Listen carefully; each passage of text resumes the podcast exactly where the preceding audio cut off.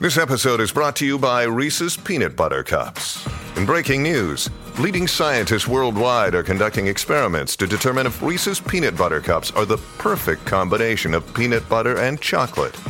However, it appears the study was inconclusive, as the scientists couldn't help but eat all the Reese's. Because when you want something sweet, you can't do better than Reese's. Find Reese's now at a store near you. Hey, it's Ryan Reynolds, and I'm here with Keith, co star of my upcoming film, If, only in theaters, May 17th. Do you want to tell people the big news? All right, I'll do it. Sign up now and you'll get unlimited for $15 a month and six months of Paramount Plus Essential Plan on us. Mintmobile.com slash switch. Upfront payment of $45 equivalent to $15 per month. Unlimited over 40 gigabytes per month. Face lower speeds. Videos at 480p. Active Mint customers by 531.24 get six months of Paramount Plus Essential Plan. Auto renews after six months. Offer ends May 31st, 2024. Separate Paramount Plus registration required. Terms and conditions apply if rated PG. Look, Bumble knows you're exhausted by dating. All the must not take yourself too seriously and 6 1 since that matters. And what do I even say other than hey? well, that's why they're introducing an all new Bumble with exciting features to make compatibility easier, starting the chat better, and dating safer.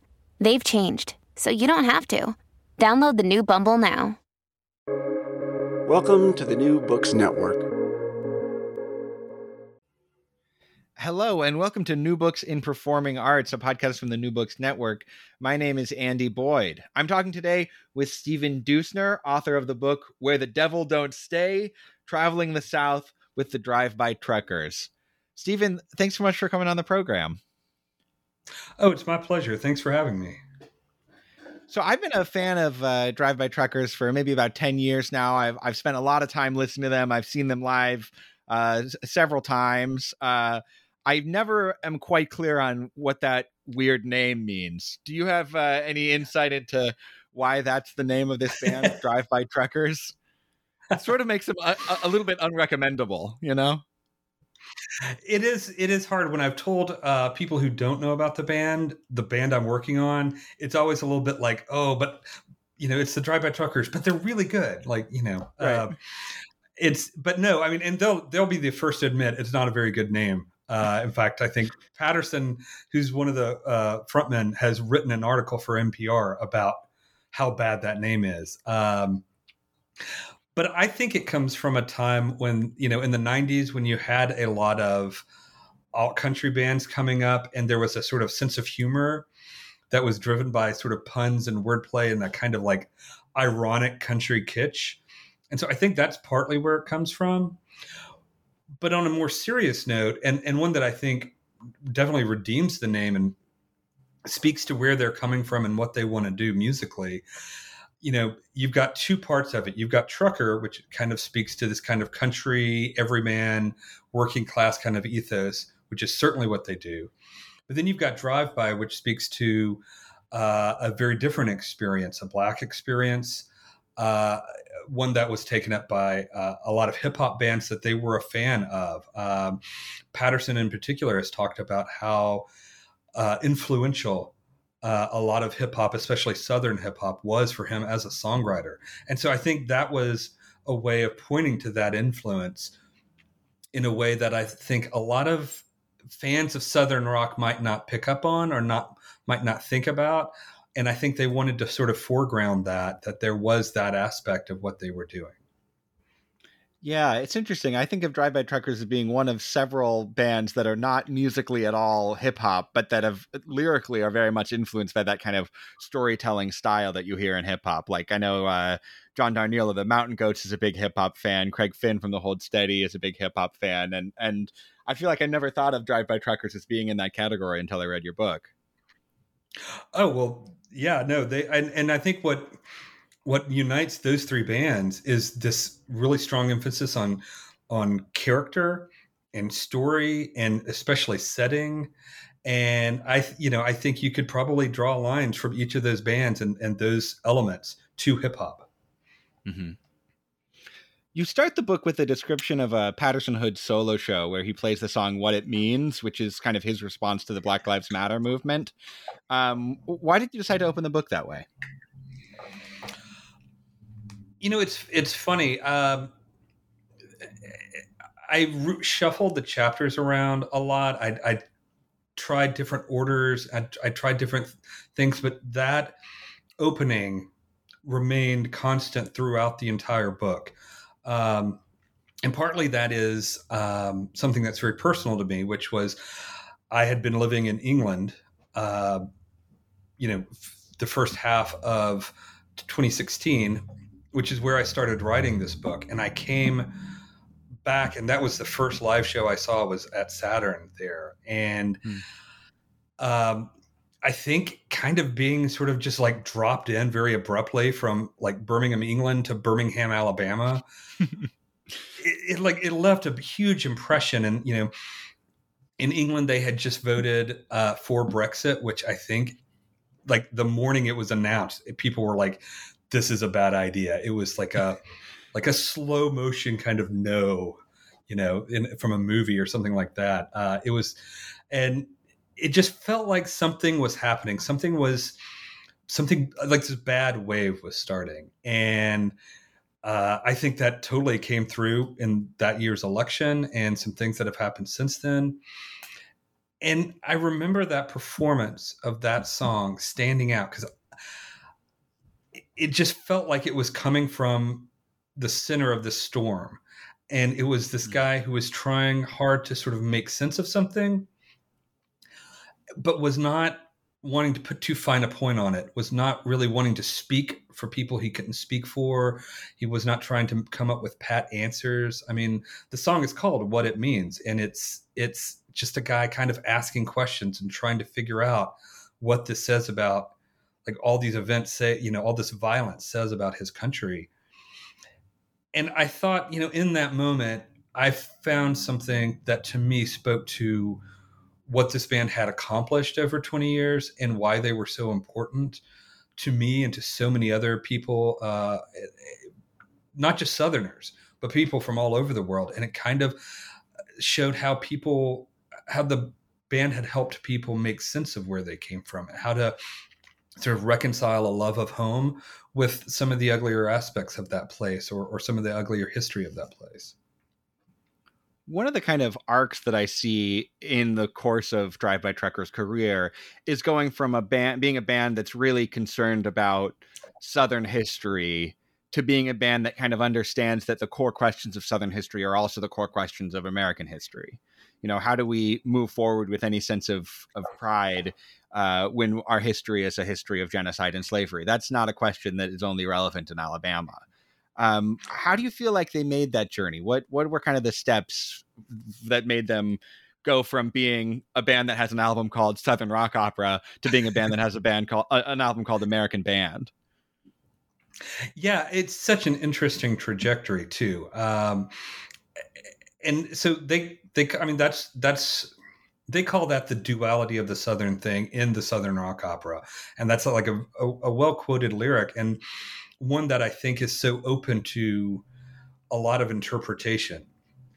And that's that is what I have always interpreted to mean is that it is a it is about being both proud of where you come from and disgusted by it. And I think that that mix creates a kind of activism that makes you want to try and change that place. Um, and so I think that that trajectory kind of starts where they're just a band who who just wants to have something. They just want to play for audiences and they want to sort of represent where they came from. I mean, Patterson and Mike Cooley, who's the other frontman, is um, they both hail from North Alabama in the Muscle Shoals region, and they kind of grew up and came of music age at a time when that area was not putting out as much great music as it had in the past. And they they sort of wanted to put that on the the place back on the map, and they did that by writing about that place, uh, often not in glowing terms, as on the song Buttholeville.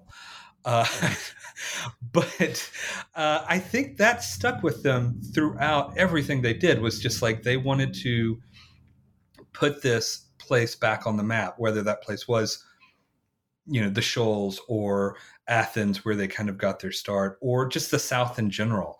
And I think that they were so aware of where they came from, and they were so aware of how that place was misrepresented in pop culture,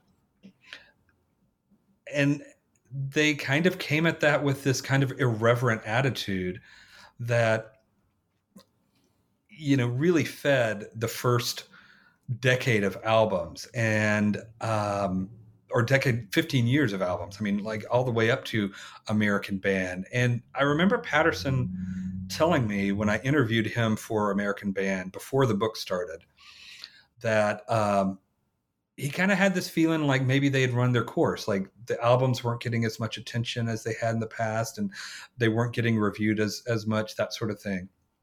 And then American Bandcamp comes along, and it's a very different album for them. They're addressing a lot of the same issues that they've always addressed, just not through the prism of character and setting.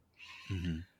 And I think that that to me is that's the turning point. I mean, it not only rejuvenated their career, but it kind of threw everything that had come before into this sharp relief and cr- kind of created that trajectory that you were talking about just a minute ago of, of like of this is a band that's it, it, it almost made so much sense. You thought they had been like had mapped this out beforehand that this was always going to be their destination. It just seems so perfect. Um and so i i yeah i think that that's that was kind of the the culmination of that. And and they've continued it since then on the three albums since then but uh that was really the the the pivotal album. And and yeah. it's amazing too that you just don't get uh, a, a, whole lot of bands who make such a pivotal album so late in their career. Um, you know, you you do have some like Dylan and the Stones and people like that, but you know, it, it's it's very rare rare thing. Yeah, I, I think I agree. I think that album's a real highlight in their in their collection for sure. Um, do you think yeah. there's a way in which I mean you mentioned Athens being a big important band for them, and they, they still do a, a festival or or a you know a residency in Athens uh, I don't know if they've been doing it during the pandemic, but but regularly they do. Like the the heathens. Um, I don't know. Do you say is it a festival? Would you say or? Oh gosh, it's convening, whatever you want to call it. do you feel like there's a sense in which it was maybe necessary to have the sort of Athens scene of the 80s and 90s to kind of clear the ground away for a band like Drive By Truckers to come around, like like people like the B52s, REM, Pylon, who are coming out of Athens, Georgia, but were really not, maybe with the exception of REM, really not interested in the kind of heritage of of Southern rock to kind of say we're different, we're our own thing, we're a break from the past. Was that a kind of necessary step? For then a band to be like, listen, we're not you know redneck racists but we do think freebird kind of rips you know? Was that kind of do you think that was kind of a necessary dialectic? Yeah exactly. I mean um, i think that's the history of athens is people saying yeah but it could it, it could also sound like this or it could also sound like this. It doesn't it doesn't have to be all macon georgia. It doesn't have to be the allman brothers. And i think the drive by truckers came along and said it can be both. It can be everything. It's like you know, it's it's it's it's a it's um it's a lot of different things happening all at once in in in, in regards to Athens. But yeah, um, and you know that place is such a interesting incubator for a band like this because you've got someone like Vic Chesnutt who's actually younger than Patterson by just a couple of months, but had already found his voice as a songwriter and as mm-hmm. a singer that was hugely influential to Patterson. Yeah. Um, and he's and, southern. I mean, his his songwriting voice is super steeped in Flannery O'Connor and William Faulkner and even Allen Tate and people like that, right? Oh yeah, uh, unmistakably. You cannot hear him and think this guy comes from South Dakota. Like you could I, I, feel like i the first time i heard it i could pinpoint on a map in georgia where it came from. Uh, and you know and and i think that maybe for patterson especially opened up an idea that oh i can just sound southern. I don't have to disguise this. I can just i can just be this southern in the song and stuff like that. And um, and at the same time you're also getting uh, a lot of these elephant six bands coming to town which is musically totally different, but there's this philosophy that bands can just be these like mercurial, ever changing, ever mutating things. And I think that by adopting that, the drive by truckers allowed themselves to be like, okay, if we're two guys show up tonight, we're just going to play as the drive by truckers as two guys. If eight guys show up, we're going to still play as the drive by truckers. And they could go on tour in whatever configuration and it didn't matter if somebody left and it could just kind of be this rolling ongoing thing. And i think through a lot of hardship especially early on i think that kind of kept them afloat and kept this project going. It it didn't have to be the set quartet like rem it could mm-hmm. be anything. It could be this kind of free floating thing. And uh uh and i'll also add i literally just got back from uh from Heathen's Homecoming a couple of weeks ago. Um, I don't know what you call it, but they do still have it, and it is still a really intense and amazing weekend. It's, they did four nights this year, uh, different set lists, different openers every night. It's one of the most amazing like rock shows I've ever seen. I'll, have to get down there one of these years. Oh, it's um, amazing. We talked a bit about Patterson. He he. I definitely get the sense in your book that he was the more loquacious of the two uh, main main members of the Drive By Truckers. But I, have always felt like Mike Cooley was, uh, in, in, some ways, an underrated component of the band. Maybe because he talks less in interviews. I do you think it's fair to say that Patterson's sort of the rocker of the band, and and Cooley's the like Townes Van Zandt style country singer? I th- I think that's pretty fair. Uh, although I think uh, I think uh, Cooley does rock out on a, on a lot of these songs. Um, but yeah, he's definitely steeped in country music, uh, and he he writes those country songs so well. And uh, you know, I was thinking, just singing um, "Love Like This," which is this really twisted country song about like a, a pretty destructive relationship, and yet it's he just sings it in such a way that that makes it sound uh, very real and and and and uh, entertaining and, and uh, but yeah, but he he's definitely the more country of the 2 mm-hmm. One of my favorite uh, Cooley songs is Carl Perkins Cadillac, which you kind of depict as like a credo for the band. What do you feel like that song suggests about Drive By Truckers' approach to kind of the rock and roll canon, for lack of a better term? Yeah, it's it's funny. I've been thinking about that song in relationship to a new song he's um, just released called Every Single Storied Flame Out, which is off their upcoming album. It's not explicitly connected, but it has that same sort of kill your idols kind of uh, approach. And, you know, Carl Perkins Cadillac is sort of about this story about Sun Records that Sam Phillips would, you know, whoever had the first number one hit, I think it was, or maybe the first gold record, something like that, would get he would buy them a Cadillac. and of course, that Cadillac came out of their earnings. So it, it was like, like, he bought they them. would buy themselves a Cadillac. exactly. Yeah. Yeah. So it was sort of like, you know, he made them and he's also like, I don't know, it, he kind of exploited them a little bit as well. And um, so excuse me, he I feel like that song is about why you're why you do what you do, or like why you commit yourself to this rock and roll dream, to this to this music, to this lifestyle that doesn't always offer much reward. And you know, what what does your definition of success look like?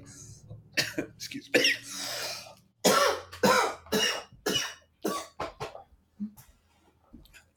I can cut out the coughing uh, in, in post production, so don't worry. Thank you. I'll just I'm, just note down. I'm just noting down when it happens, so I'll be able to go back and edit it out. Uh, um, sorry to hear that you're uh, you're sick. I mean, it seems like there's some kind of cold going around. It's it's allergies. Oh, it's just allergies. It hit my yeah. yeah. It hit my wife like a a train. She had it worse than I did, but it's just been it's been awful. Uh, so, uh, so we were talking about Carl Perkins Cadillac. Yeah. Um, okay. so yeah, I think that song is about why you do what you do, why you commit yourself to rock and roll when the rewards aren't always very rewarding. Like, and what does success even look like to you? Does it look like a Cadillac? Does it look like a Grammy? You know, there's that line about uh, Jerry Lee driving his Cadillac to Nashville where they promise him a Grammy and he turns the Cadillac around because he doesn't need a paperweight.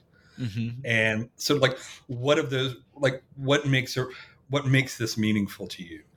And I think that's such a an interesting question to pose in a song about Elvis and about Johnny Cash and about these guys who achieve great success, but also at these, you know, with with great consequence to that success as well. Um, mm-hmm.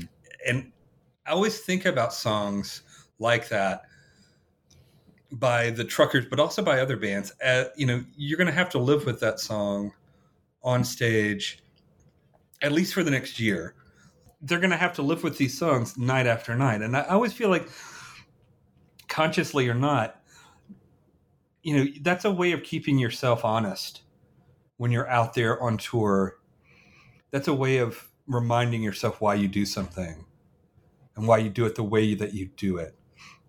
And I think there are other songs like that that you could point out to in some of these albums that are, you know, that are sort of messages to themselves, uh, like "Hell No, I Ain't Happy," mm-hmm. or something like that. That that they're they're writing with the idea that they're going to have to live with these songs, and so they're trying to to ground these messages in these in, in these songs and sort of keep themselves honest. Yeah. Uh, speaking of uh, kind of classic, uh, great acts of rock and roll, uh, their album Southern Rock Opera is a sort of complicated, uh, multi-stranded narrative about uh, Alabama in the '60s and '70s, and and one of the main strands is the band Lynyrd Skynyrd. Um, I've been listening to the Drive By Truckers, like I said, for a, a, while. I still don't know the answer to this question. Do they like Lynyrd Skynyrd? I think uh, I, I loved Cooley's description. He's like, I think of Lynyrd Skynyrd like I think of Jesus. A lot of the work is great, but I hate the fans. sure. Um, I think they I think they have a genuine love for that band, especially that band that was active in the 70s. Mm-hmm. Because I mean, and they were when I interviewed them, they were talking spe- about specific songs. They obviously knew this music very well. I don't think it was somebody who was just like kind of came into this, did some research, and wrote about Lynyrd Skynyrd. They had lived with this music for a long time they also thought about it. Yeah. They also mentioned in that album that they were sort of at, when they were teenagers in the 70s kind of at least patterson was kind of rebelling against that music and it was the music that the the jocks would play in the in the parking lot before football games and he would be listening to i don't know what he'd be listening to but not not skynyrd right yeah he had very eclectic taste even then because you know his dad is um david hood so he he was exposed to a lot of different music um, and it's funny that while Patterson is exploring, Cooley's just listening to the radio and whatever comes on the radio, and and he liked Skynyrd, but he hated Freebird until he finally decided to listen to the entire song. And when it you know shifts gears towards the end, he was like, "Yes, this is amazing." um, but yeah, and, and it's weird too because like I think my experience was more like Patterson's, where for the longest time I was just like Skynyrd is just awful, and I there, there's sort of the music of my bullies growing up, mm-hmm. and then you know before before this I'd kind of given them another chance, and I, I liked it well enough, but one of the great uh, surprises of the, writing this book was falling in love with a lot of their songs and realizing just how complex Lynyrd Skynyrd is. Like it's almost like they represent a time that is so disconnected from how we think about things now that it's almost hard to even reconcile the actual band with the reputation they've they've developed over time. and with the reputation the surviving members have curated, right? Like they've purposely aligned themselves with right wing politics in their kind of reincarnated uh, uh, status, right? Oh yeah, I kind of refer to them as like a zombie band because like ten years after that plane crash, they they kind of rose from the dead, did this reunion show that was so massively popular that they just kept going and kept going with it. But without Ronnie Van Zant, you didn't have that that uh, that nuance, that complicated quality, that contradiction. And I think it was just kind of like, yeah, like it was it was kind of wave the Confederate flag music, and and it was it was very right wing, very reactionary music. Um, and yeah, I, I think it's I think part of what's at the heart of Southern rock opera is trying to reconcile those two things. Like this band that was so amazing and so sort of set this idea, this complicated idea of what Southern rock could be, and it's like this kind of gross thing that it became. Mm-hmm. Um, one of the interesting nuances about Skynyrd that that Patterson points out in in the song Ronnie and Neil is that even though there's that line in Sweet Home Alabama where he says, "Make sure Neil Young can remember a Southern man, don't need him around anymore." Ronnie and I guess the other members of Skynyrd too were big Neil Young fans. Uh, why is that something that I mean? That's like a relatively small, you know, detail of kind of musical arcana that that Patterson feels the need to kind of put on put on record, put on the record, um, and and kind of say, no, no, no, they they didn't hate Neil Young. It's not their fault that he gets death threats when he tours in the South. Um, what do you what do you feel like? What is that kind of? What's that supposed to say about about the the relationship between Skynyrd and and kind of the history of racism in in the South? Yeah, I mean, I think that they're, you know, one of the things that they're they're playing with are these kind of like, an urban legend is not the right word, but rural legend you know, maybe. Myths, yeah, yeah, like these myths that that rise up around, among other things, rock stars, and I, you know, there's the myth that Ronnie Van Zant was buried in his Neil Young T-shirt, which is not true, but it's an interesting legend. It's an interesting bit of lore that like why would you tell that? Like why why would that become a thing to tell people? Mm-hmm. And so I think uh, especially with Southern Man and then Sweet Home Alabama kind of sparring against each other.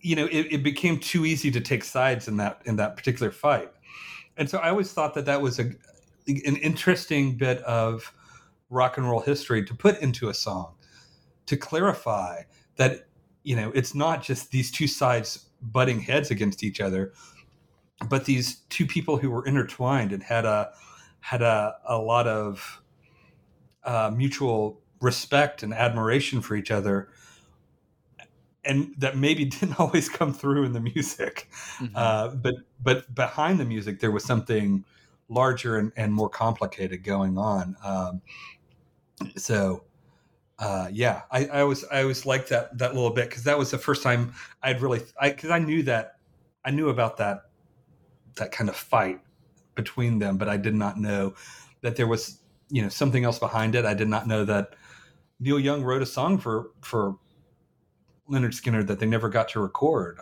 Mm-hmm. Um, so it just seemed like a an interesting way to dispel certain myths about the South. Uh, yeah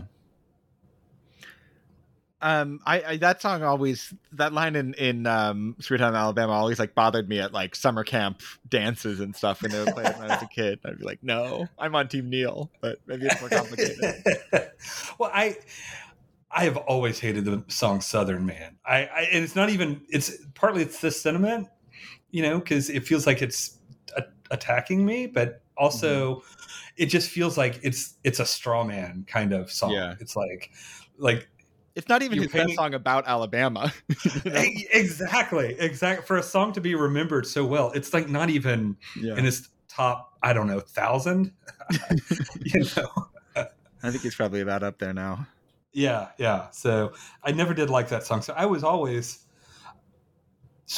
team Skynyrd, but I also heard Sweet Home Alabama. Like it seemed like every time I turned on the radio, Mm-hmm. and I grew to hate that song. So uh, just through repetition, but uh, that's also not one of their best songs either. So it's it's it's odd that these two people are represented by maybe not their best their best output. Hey, it's Kaley Cuoco for Priceline. Ready to go to your happy place for a happy price? Well, why didn't you say so? Just download the Priceline app right now and save up to 60% on hotels. So, whether it's Cousin Kevin's Kazoo concert in Kansas City, go Kevin, or Becky's Bachelorette Bash in Bermuda, you never have to miss a trip ever again. So, download the Priceline app today. Your savings are waiting. Go to your happy place for a happy price. Go to your happy price, Priceline. Another day is here, and you're ready for it. What to wear? Check. Breakfast, lunch, and dinner? Check. Planning for what's next and how to save for it? That's where Bank of America can help. For your financial to-dos, Bank of America has experts ready to help get you closer to your goals. Get started at one of our local financial centers or 24-7 in our mobile banking app. Find a location near you at bankofamerica.com slash talk to us. What would you like the power to do? Mobile banking requires downloading the app and is only available for select devices. Message and data rates may apply. Bank of America and a member FDIC. Yeah, and I, I, and it's not just a southern thing too. I mean, Lynyrd Skynyrd is beloved throughout the country. I, I remember uh, driving through rural Maine at night, and the DJ played, uh, played Freebird, and it's a very long song. And after it, he goes, "That was, of course, Freebird by Lynyrd Skynyrd." And up next, we have the live version of Freebird by Lynyrd Skynyrd. so I was listening to Freebird for like a half an hour, Oh, and wow. you know, it's there's something to it. It's not, you know, it's it's very cliche, but um, but you know, hits become hits for a reason. It's, not a bad song. No, and and there's a, a British TV show called The Old Grey Whistle Test that from the 70s, and they played that, and man, they played Freebird on that, and they tore it up. I mean, it's one of the best televised live performances I've seen, and they, and and apparently the the British. Uh, uh, director just let left the camera on them. I mean, it's a long song, and they didn't pause for commercial. They just let them jam for almost 20 minutes. It was it was it's pretty if, if if you can look go look that up, it's it's it's really remarkable. Yeah. It's part of the reason that they were drawn to Skynyrd that they kind of saw them as like kindred spirits in the way that like Skynyrd had been a working band, a kind of working class band who had just practiced all the time because they didn't want to work some shitty factory job and you know eventually found some success. Was that kind of like a, a potential career path for the truckers? I mean by the time southern rock opera came out patterson and and cooley had been playing together for something like 15 years. Did they kind of see some of their work ethic reflected in Skynyrd Oh, most definitely. I, I you know, the Skynyrd had the the Hell House. They called it. It was their practice space. It was like a a shed out in the swamp, and it would get so hot that they would basically strip down and just jam, and for hours and hours and hours. I mean, they practiced every day despite those horrible conditions, and they got super tight. And I think the truckers despite the fact that they never rehearsed and made a point to never rehearse, really saw something in that work ethic that was inspiring to them. And I think they applied that to other aspects of band life, like touring. They were hard, hard tourers um, early in their career. And so I definitely think that there was something about that work ethic that they identified with, as well as the fact that, um, you know, this was a, band that they really there was not a whole lot else for them to do other than go work at the factory or get some sort of mundane job. And there was nothing that they that they really wanted to do. Like they were sort of built for rock and roll and that was about it.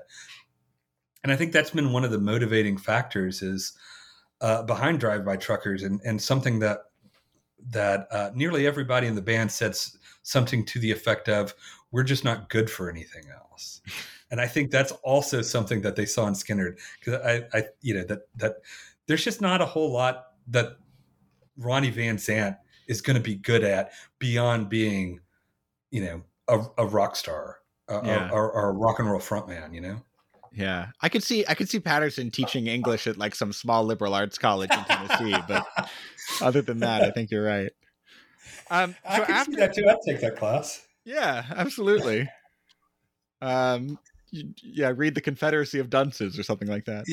Yeah, Barry Hannah and Vic Chesnutt on the same on the same curriculum is what I want to see. Sounds good. Um, so after Southern Rock Opera uh, was was released, they bring on Jason Isbell to the band, and he's another guy from North Alabama. Um, it's a it's a weird decision to, as a band that has two great singer songwriters and guitarists, to bring on another singer songwriter guitarist. Um, why did they hire Jason Isbell? I think they're just hoarders. I think they're just hoarding all the great songwriting. I'm just, I, you know, I, I, I mean, it's sort of like if you hear Jason Isbell and he doesn't he doesn't have a band, and you're you know, you could if you could hire him, why not? But it's also like, in a way, it's it's a sort of like selfish but also selfless gesture to be like, we're going to bring on this kid who who might overshadow us in five years. yeah, and and didn't seem all that unhappy when he did. I mean, I, they were all great friends, and I, I've never detected any bitterness uh, that they might have about his success at all. Like, you know, I think they're happy that he he uh, he kind of graduated from from the truckers and and went on to greater things. Like, but uh, yeah, no, it's. I- think as with a lot of things, it just kind of happened by happenstance. Like they had a guitar player named Rob Malone, and he sings and plays guitar on Southern Rock Opera.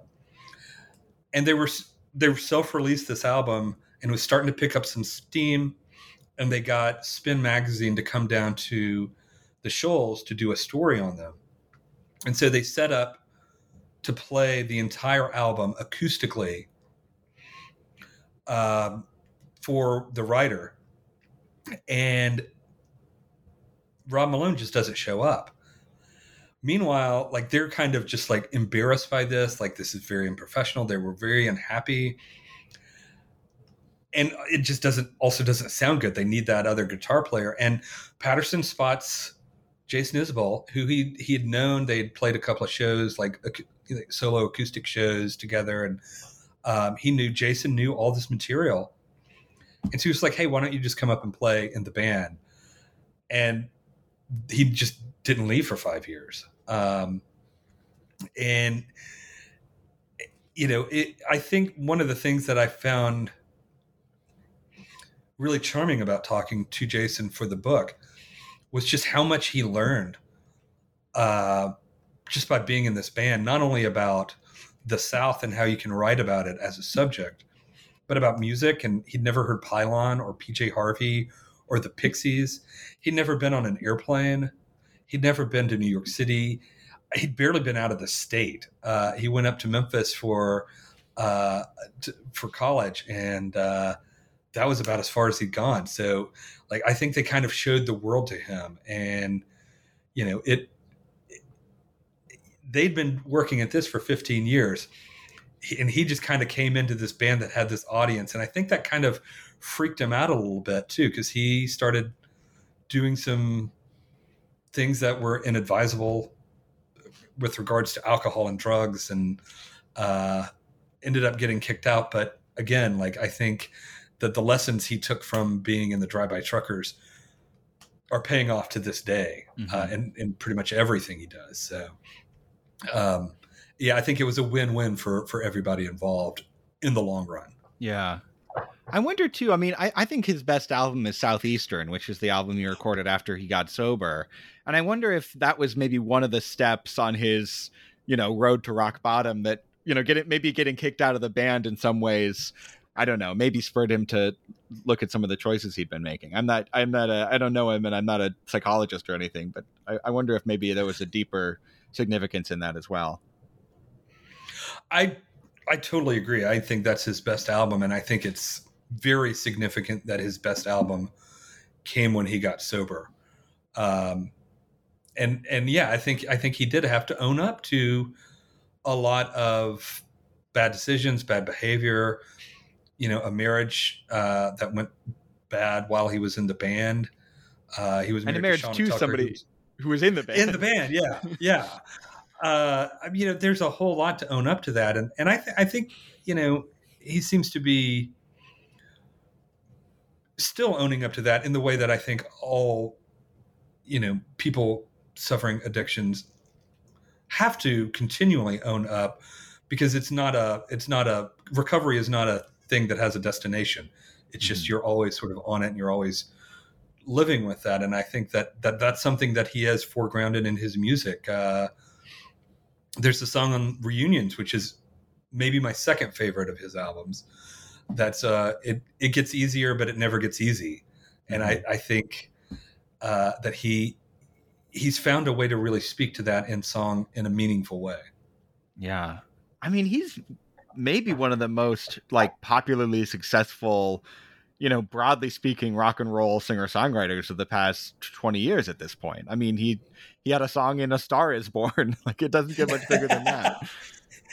and he's in the next Scorsese movie too. So you know, Yeah. he's he's he's doing pretty well. Um, yeah, he his level of su- success is really remarkable, especially considering that he's not part of like the the Nashville mainstream. He's not getting Yeah. radio play like Luke Bryan, yet he is he's he's huge. He you know he's uh, he's definitely one of the best uh, Twitter users Yes. uh, in rock and roll. His Yeah. Twitter account is incredible.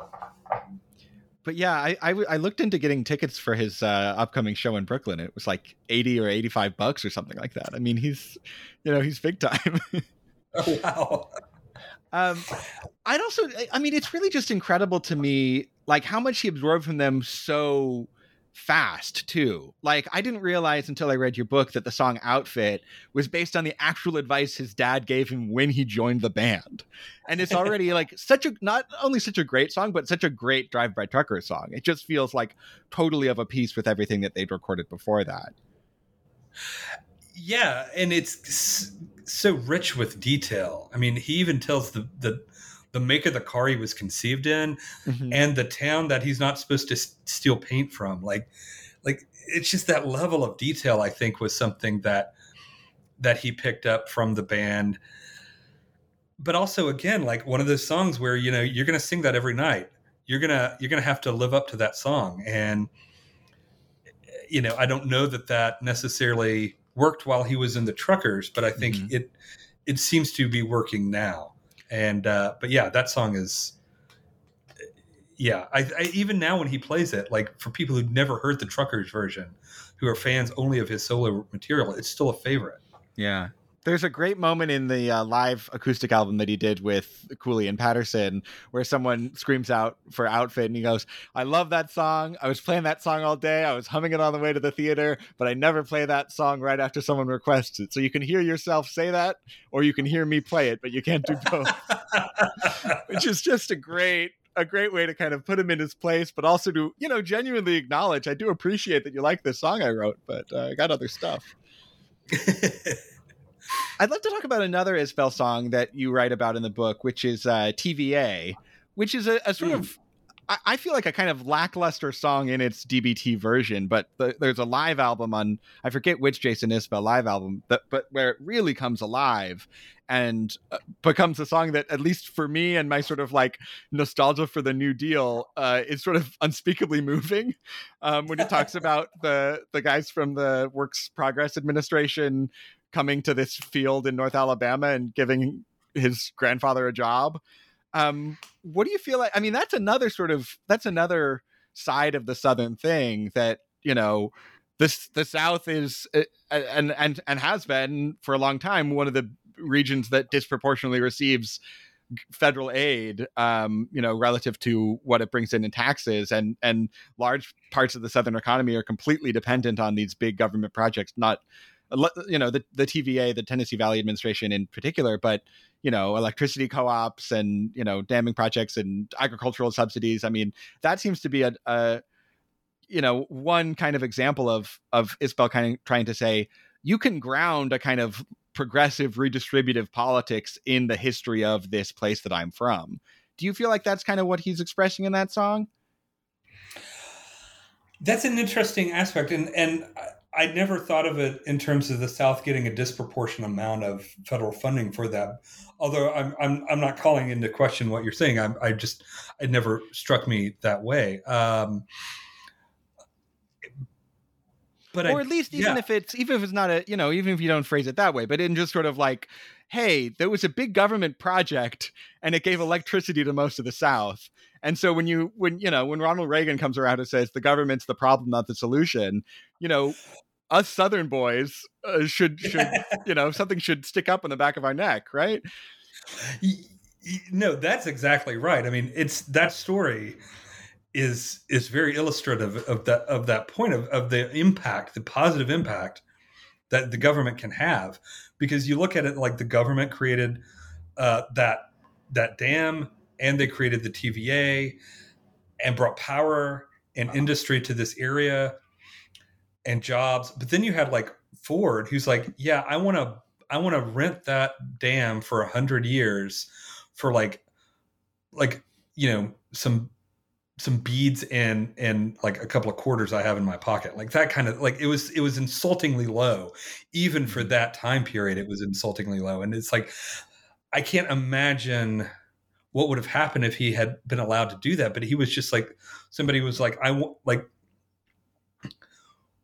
you know this thing that has benefited this this community. I want to have it, and that seems at odds with the kind of uh, you know ethos that created the whole thing. So, and he was of course defeated. But uh, I always think it's such an interesting sort of alternate history if he had been able to rent that dam and bring this manufacturing industry to the to this to the state, what would the South in general have looked like then if people weren't migrating to northern cities for those same jobs? Um, so yeah, I mean it's a it's a it's it. There's so much. I mean, one of the my favorite chapters to write in the book was that chapter about Jason song TVA and Cooley's song Uncle Frank, which is about a man who's displaced by the building of the dam, mm-hmm. tragically displaced.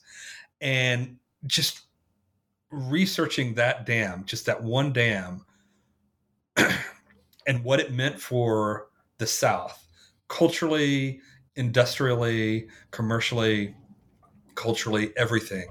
It was, I don't know, it was really fascinating. I feel like that section of that chapter could have been an entire book. Mm-hmm. Let's, uh, as we're kind of winding down, I'd like to kind of come back to where we started, which is the album American Band. Um, a pivotal album for them, a kind of a kind of late career uh, peak, but one that had some you know, quote unquote fans, uh, or you know, I give them a credit. Maybe some of them were genuine fans, kind of saying, "Oh, you know, they've they've sold out, they've gone liberal, or something like that." Um, that that seems like a sort of mystifying reaction to me. You know, as someone who who's paid attention to their earlier albums, what about that album do you think kind of turned off some of their um, some of their earlier fans? I think it was just this idea that okay they started writing about many of the things that they had been writing about all along. They were just doing it without the filter of character and setting and story. And so they were addressing things really, really directly in a way that they really hadn't. And so you have a song like Ramon Casiano about gun control. You have a song about like what it means about, you know, um, uh, violence against blacks in America. They've been writing about violence. They've been writing about um, gun control. They've been writing about the urban rural divide, income inequality, all these things that they were talking about on this album. But it had always been through these characters and these places. And so I think when you strip that away and you realize you, you show people what's at the core, I think people weren't expecting that. I don't think people thought they had been duped or anything, but they just didn't realize that the forces affecting the characters in their favorite trucker songs were these same things that were they were singing about on American Band, and mm-hmm. I think that that's it, it's a like I said earlier in uh, in in in our conversation about how that was so perfectly done that you thought that they had been planning it the entire time. Mm-hmm. And I think that's true. It's it's sort of like like pulling back the curtain to say, you know, what's what's backstage or something. It's it's it's really a powerful moment, I think, um, because it perfectly aligns with these national conversations we're having about so many things at that time, and you know, it, when you do that, and I think in a um, in an environment that is as politically polarized, you you you will have a lot of people just you know rejecting it all. Mm-hmm. And they even talked about having shows where people would come out and make a big show of leaving, like leaving in mass, like about 20, 40 people just being like, yeah, we're walking out. And it's like, well, you bought the ticket, you know, like that's right. not a really good uh, protest. But uh, I think it really brought the people who did stay behind closer together. And it did sort of create this idea that, well, not create this idea, but it de- definitely reflected this idea that you can be Southern and you can be rural. You can even call yourself a redneck and you can still be politically progressive Mm-hmm. You can still approach the world with compassion and empathy and curiosity rather than shut everybody out who's not like you. Mm-hmm. And I think that's why a lot of the fans really responded to that, that album because I think it gave them something that that you know showed showed a, sort of a, um, a way to to uh, sort of dissent against this idea of the South as this giant block of red states mm-hmm. that you can you can sort of be yourself and there's room for you and you're just as southern as the sort of stereotypical redneck southerner mm-hmm. that that that progressivism is its is its own kind of being southern um, and and I, I, don't know. I think for me at least that was that was very important, especially at a time when all of America looked like it, it was out of whack politically and culturally. Um, you know, and and so much so that I even wondered, like, should I even write this book? Should I even be writing about the South? That's why I wanted to write about Confederate monuments in Richmond. That's why I wanted to write about these, uh, you know, urban development in Athens and all these things because you know it these are these are things that I I thought would be little diversions that I would take. I did not know they would take up the real estate uh, in the book that they do, and it was it was mainly just through listening to the the music, listening to these songs, diving in, and seeing where they sent me, seeing like which directions mm-hmm. they pointed in, and I think that you know it, it became a political book because that's where the band ended up.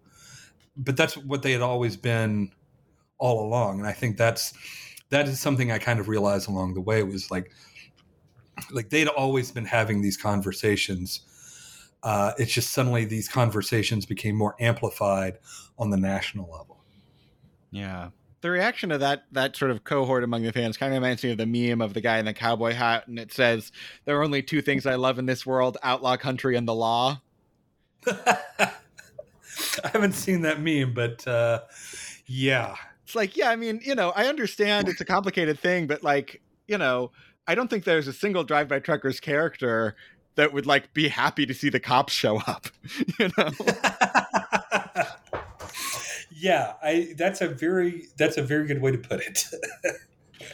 Well, Stephen, I really enjoyed talking to you about this book. And um, I want to say to our listeners, too, despite the kind of uh, very specific and, and kind of quoting chapter and verse nature of my questions, this is not just a book for super hardcore DBT fans. I think it's a great, I think this would be a great introduction to somebody who hasn't heard the band before and is maybe interested in some of these themes. I think reading this book will give you a kind of greater appreciation for what they're up to. And, you know, if the kind of like crunchy Southern rock isn't your jam, maybe reading this book as you kind of dive in would be a good way to, uh, to kind of understand what they're, where they're coming from a little bit more. Um, so I'd really encourage anybody who's interested to, uh, to check out this book. Um, it certainly taught me a lot. And uh, I really thank you for coming on the show to talk about it, Stephen. Oh man, it's my pleasure, and and uh, I, I I had a blast. Thank you so much.